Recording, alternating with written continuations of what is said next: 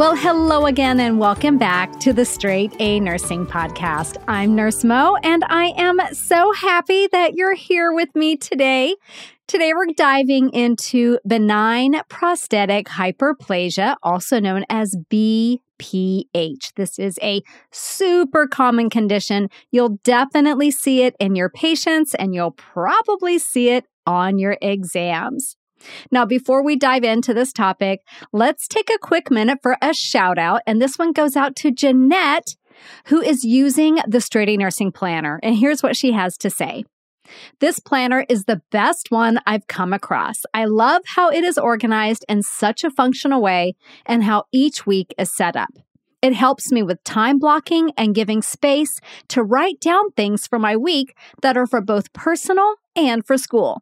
This is definitely going to be my go-to planner from now on. So thank you so much, Jeanette, for your feedback, and I'm so glad that the planner is helping you stay super organized for nursing school. The planners are available in my Etsy shop right now. If you're listening to this in real time, at some point I'll get them on my website, but for now, in the Etsy shop. So go to etsy.com/shop/Straight A Nursing. I had to think about it for a second. I'll put a link in the episode notes. Okay, so let's dive into our topic. Benign prostatic hyperplasia, or BPH, is a non-cancerous enlargement of the prostate gland. Now, because of its position surrounding that posterior part of the urethra, an enlargement of the gland causes an obstruction to the outflow of urine. Now, the enlargement is due to the development of nodules inside the gland.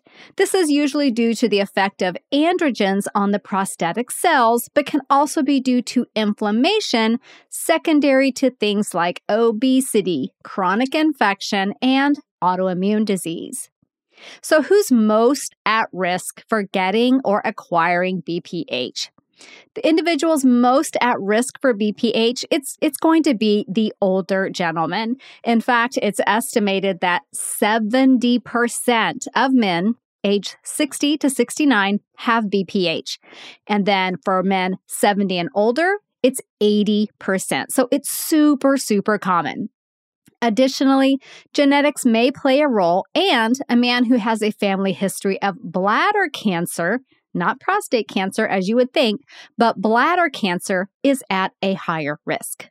Now, some modifiable risk factors for BPH are obesity, metabolic syndrome, excess caffeine intake, sedentary lifestyle, and excessive alcohol consumption, defined as 3 or more drinks per day. So again, we have non-modifiable risk factors, which is age, genetics, family history of bladder cancer, and then the modifiable ones, the ones that the patient can do something about: obesity, metabolic syndrome, drinking lots of caffeine. If I was a man, I'd be really worried about myself right now. Sedentary lifestyle, and having more than 3 or more alcoholic drinks per day. So why do we care so much about BPH? If it's benign, what's the big deal? Well, there are some complications associated with it. So these complications are acute urinary retention. So that's the big one, because the prostate gland, remember, it's going to go around that urethra. And as it gets enlarged, it's going to cause obstruction of the urethra, or a partial obstruction of the urethra. So we get acute urinary retention. We could also have urinary tract infections. When you have urinary retention, that really sets the stage for a UTI. Bladder stones could also be a complication. Renal failure or renal dysfunction due to hydronephrosis. And then we can have bladder dysfunction. So with this retention over time, the bladder wall can get thick and eventually lead to it becoming weak, with an inability to empty fully, which is just going to exacerbate the problems of urinary retention. So now that you've got a little background on BPH, let's dive into caring for these patients, and we'll use the Straight A Nursing Latte method to do that.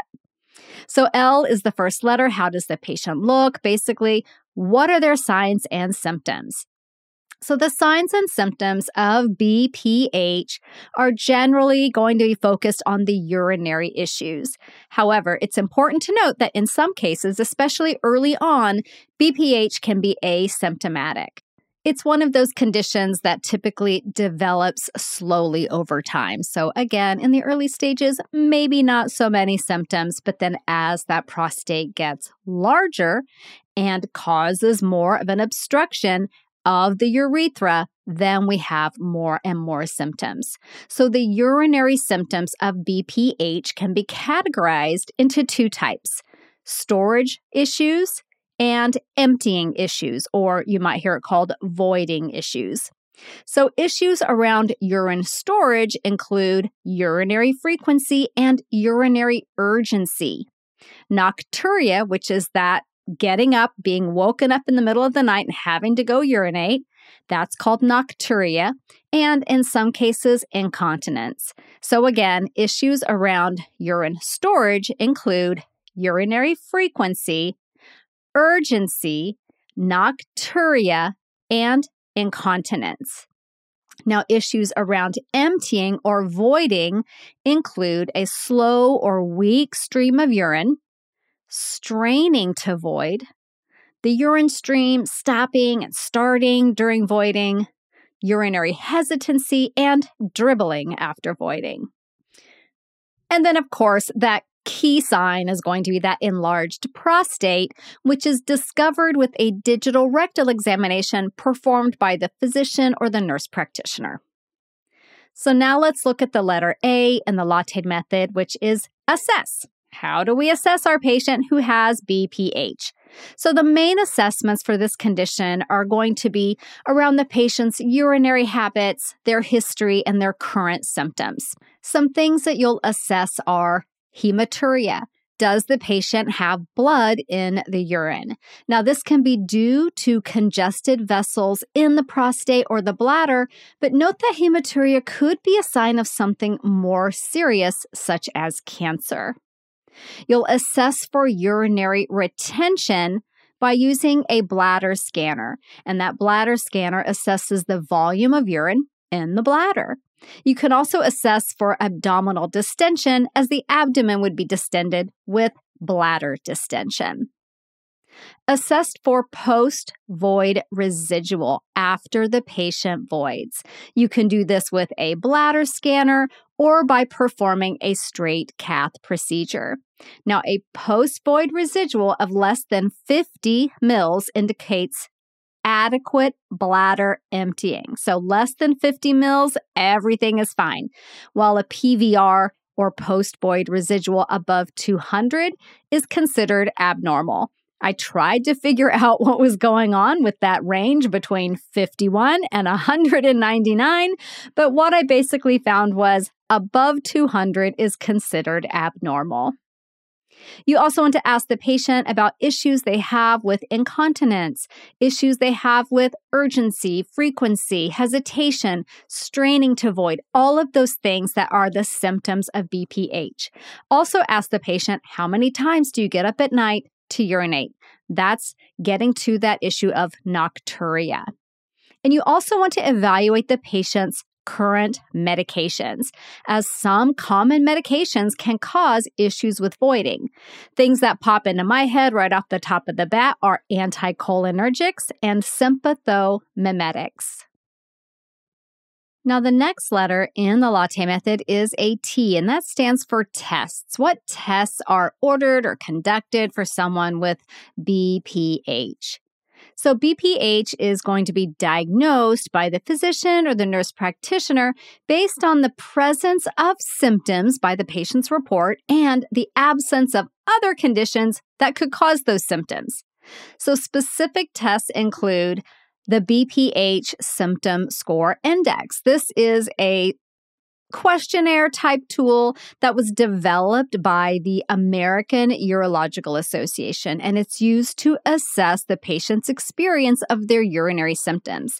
It includes 7 areas that are scored based on how severe these symptoms are for the patient.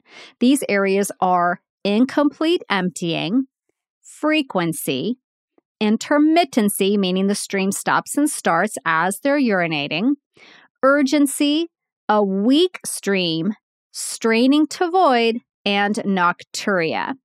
If they score above 20, this is considered severely symptomatic.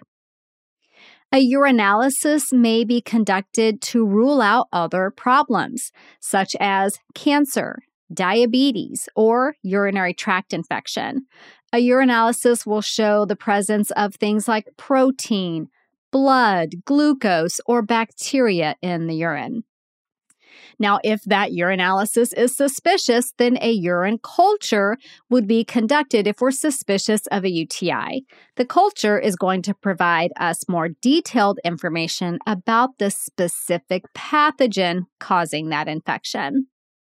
Serum creatinine is used to evaluate renal function because renal impairment can cause some of the symptoms that we're seeing with BPH, but renal dysfunction can also be a complication of BPH, such as with bladder outlet obstruction or hydronephrosis.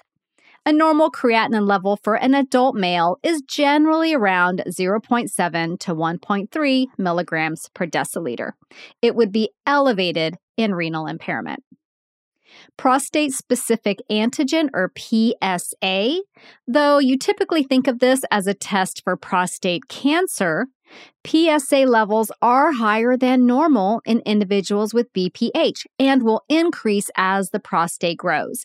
Now, just because they have an elevated PSA level doesn't mean they have prostate cancer, though higher levels could indicate higher risk for prostate cancer later on. Note that there are other reasons for an elevated PSA, such as vigorous bike riding and even having TURP surgery, which we'll talk about in just a moment. Another closely related test is the PSA density test, or PSAD. This test may be conducted to differentiate if the cause of the elevated PSA level is due to BPH or prostate cancer. Now, I hope I say this right, uroflowmetry, hopefully it's not uroflowmetry, but I don't think so, uroflowmetry. So this is an examination of how fast the urine flows. Slower flowing urine is a sign of BPH. For this test, the individual urinates through a special funnel that's connected to a device that measures and calculates the amount of urine, the rate of flow, and how long it takes for all of the urine to be passed, to be emptied. Again, when that flow is lower than expected, that is a sign of BPH. And I mentioned this earlier when I talked about assessment, but it is part of the diagnostic workup for BPH, so I'll mention it here again, and that's that post-void residual. So for this test, the patient voids, and then you measure how much urine is remaining in the bladder afterward.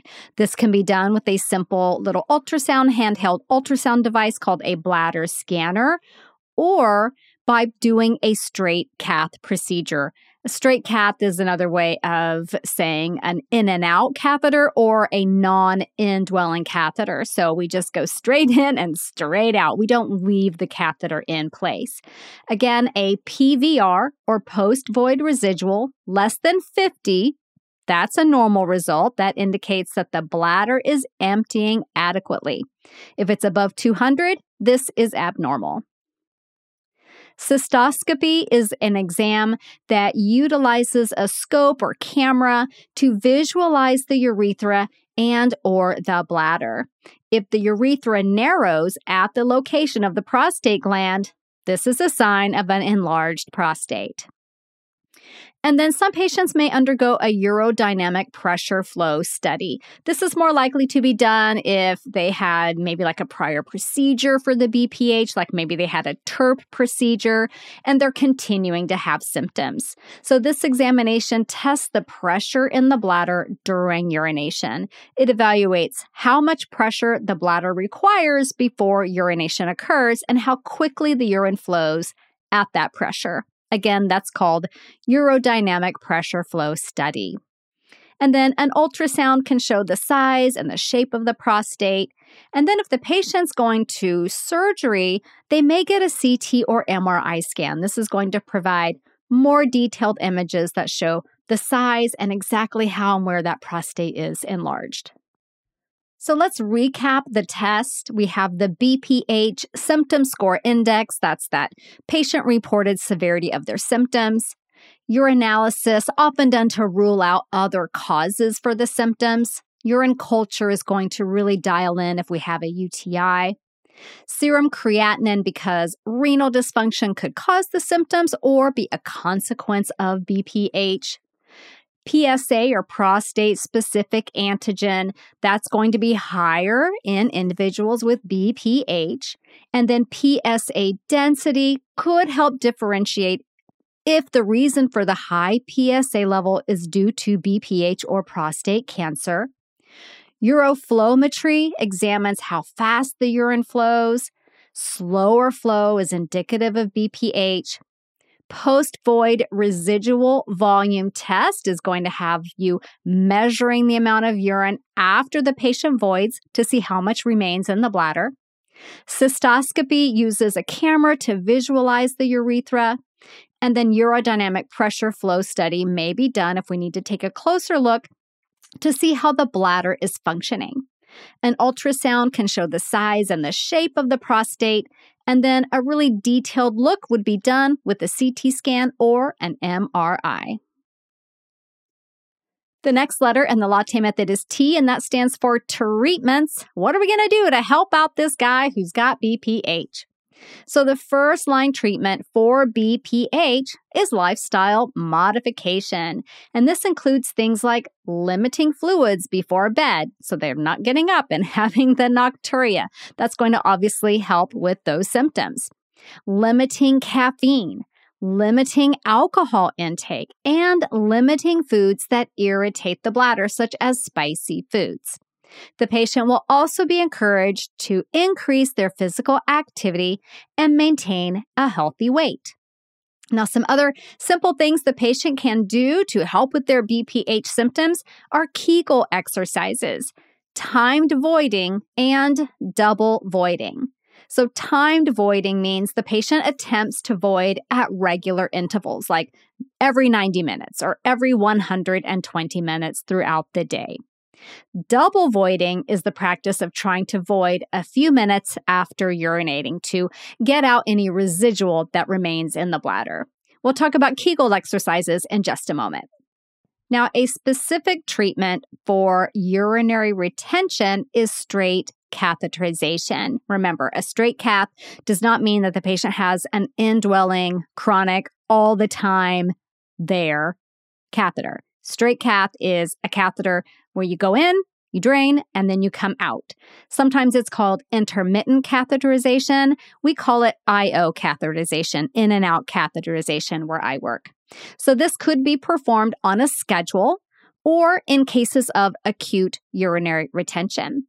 Because the prostate causes a partial obstruction of the urethra, it might be kind of difficult to catheterize this patient, so using a smaller gauge catheter can be really helpful. Now, in some cases, the patient may need to use a special type of catheter called a coude catheter. The coude catheter has a slight bend at the tip that helps it get past obstructed areas of the urethra. So if you have a patient with chronic urinary retention, it's happening all the time, why wouldn't they just have a Foley catheter or an indwelling catheter? Well, actually, doing this intermittent catheterization is preferred over an indwelling catheter due to the much, much, much lower risk of urinary tract infection. And in fact, many patients learn how to perform this procedure at home. That's called self-cath. You'll hear that term, self-cath. Note that INO catheterization or straight catheterization, whatever you call it, it is contraindicated in patients with recent urologic surgery, such as a prostatectomy. These patients will typically have an indwelling catheter right after surgery as they are healing. Some patients, if they can't have an indwelling catheter or have this intermittent catheterization, may require suprapubic catheterization instead. So a suprapubic catheterization is when we basically go through the abdomen a few inches below the navel. So this requires local anesthetic or a light general anesthetic. And basically what we're doing is placing a drainage tube into the bladder so that the patient can use this as a way to self-cath without going through the urethra. Now, looking at medications, the two main types of medications used for BPH are alpha-adrenergic blockers and androgen inhibitors. So alpha-adrenergic receptor blockers relieve bladder outlet obstruction by relaxing the prostatic smooth muscle. Common side effects are dizziness, rhinitis, and hypotension. These medications are typically taken at bedtime to reduce the incidence of postural hypotension. Common medications in this class are Tamsulosin, brand name Flomax, and silodosin, brand name Rapaflo. Two other medications you may see used are Terazosin, which goes by the brand name Hytrin, which is more commonly used in Canada, and Doxazosin, which goes by the brand name Cardura. Note that these two medications are considered Beers list drugs, which means they can cause potentially harmful effects in the elderly. If you'd like to learn more about the Beers list, go and check out episode 169. The other type of medication you'll see used are androgen inhibitors, and these prevent testosterone from converting to dihydrotestosterone. This prevents the progression of BPH by preventing further prostate enlargement and can cause a reduction in size after 6 to 12 months of use. These medications can cause some pretty unwelcome side effects. Note that these medications can cause some pretty unwelcome side effects, including low libido, sexual dysfunction, erectile dysfunction, gynecomastia, and breast tenderness. And yes, men can have breast tenderness as well. Common medications in this class are finasteride, which goes by the brand name Propecia, and that might sound familiar because it's often used to treat male pattern baldness, and dutasteride, which goes by the brand name Avodart. Now, a lot of men turn to herbal treatments. They're pretty commonly used, but they are not often recommended by physicians because they don't have FDA approval, they're hard to regulate, and herbal remedies have many interactions with pharmacologic treatments. But some of the commonly used ones for BPH that you might see are saw palmetto, stinging nettle, African stargrass, and African plum.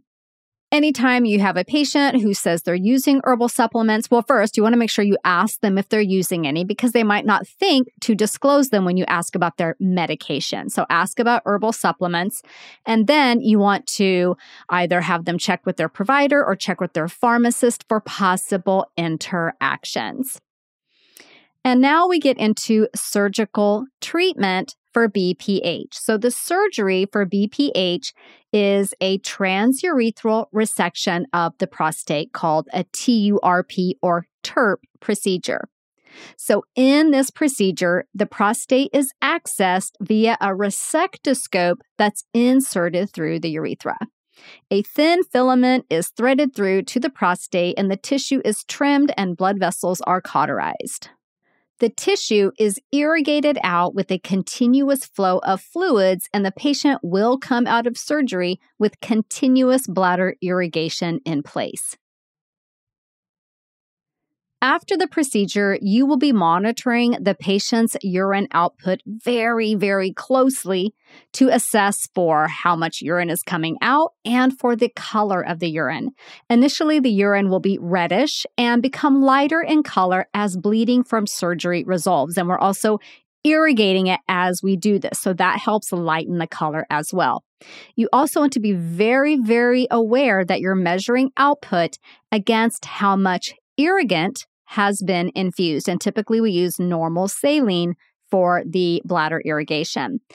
Too much fluid going in could rupture the bladder or lead to hydronephrosis. So you're keeping a very watchful eye on that urine outflow. You're also watching that catheter for clots and kinks that could obstruct outflow. And the continuous bladder irrigation is a special type of indwelling catheter that has an extra little section on it, and that little section, it's like a little extra tube, basically, and that's what connects to this giant bag of normal saline, and you infuse through that, and then the urine comes out the other ports and into your drainage bag. So other complications after TURP besides bladder rupture and hydronephrosis, because you didn't keep an eye on your continuous bladder irrigation, but actually you did. You did a really good job with that, so your patient is fine. But other complications include urinary tract infection. Anytime we're placing an indwelling catheter, we have risk for UTI. Ejaculatory dysfunction, urethral strictures could also be a complication, incontinence. Hemorrhage is a complication after any surgery, and something called TURP syndrome. TURP syndrome is severe hyponatremia that occurs when irrigation fluid used in surgery, which is very hypotonic, is absorbed into the bloodstream. If TURP syndrome occurs during surgery, the surgery is stopped. Whether it occurs during surgery or after, we also will treat with furosemide. Commonly, they give furosemide to get the excess fluid off. And in some cases, hypertonic saline may be needed.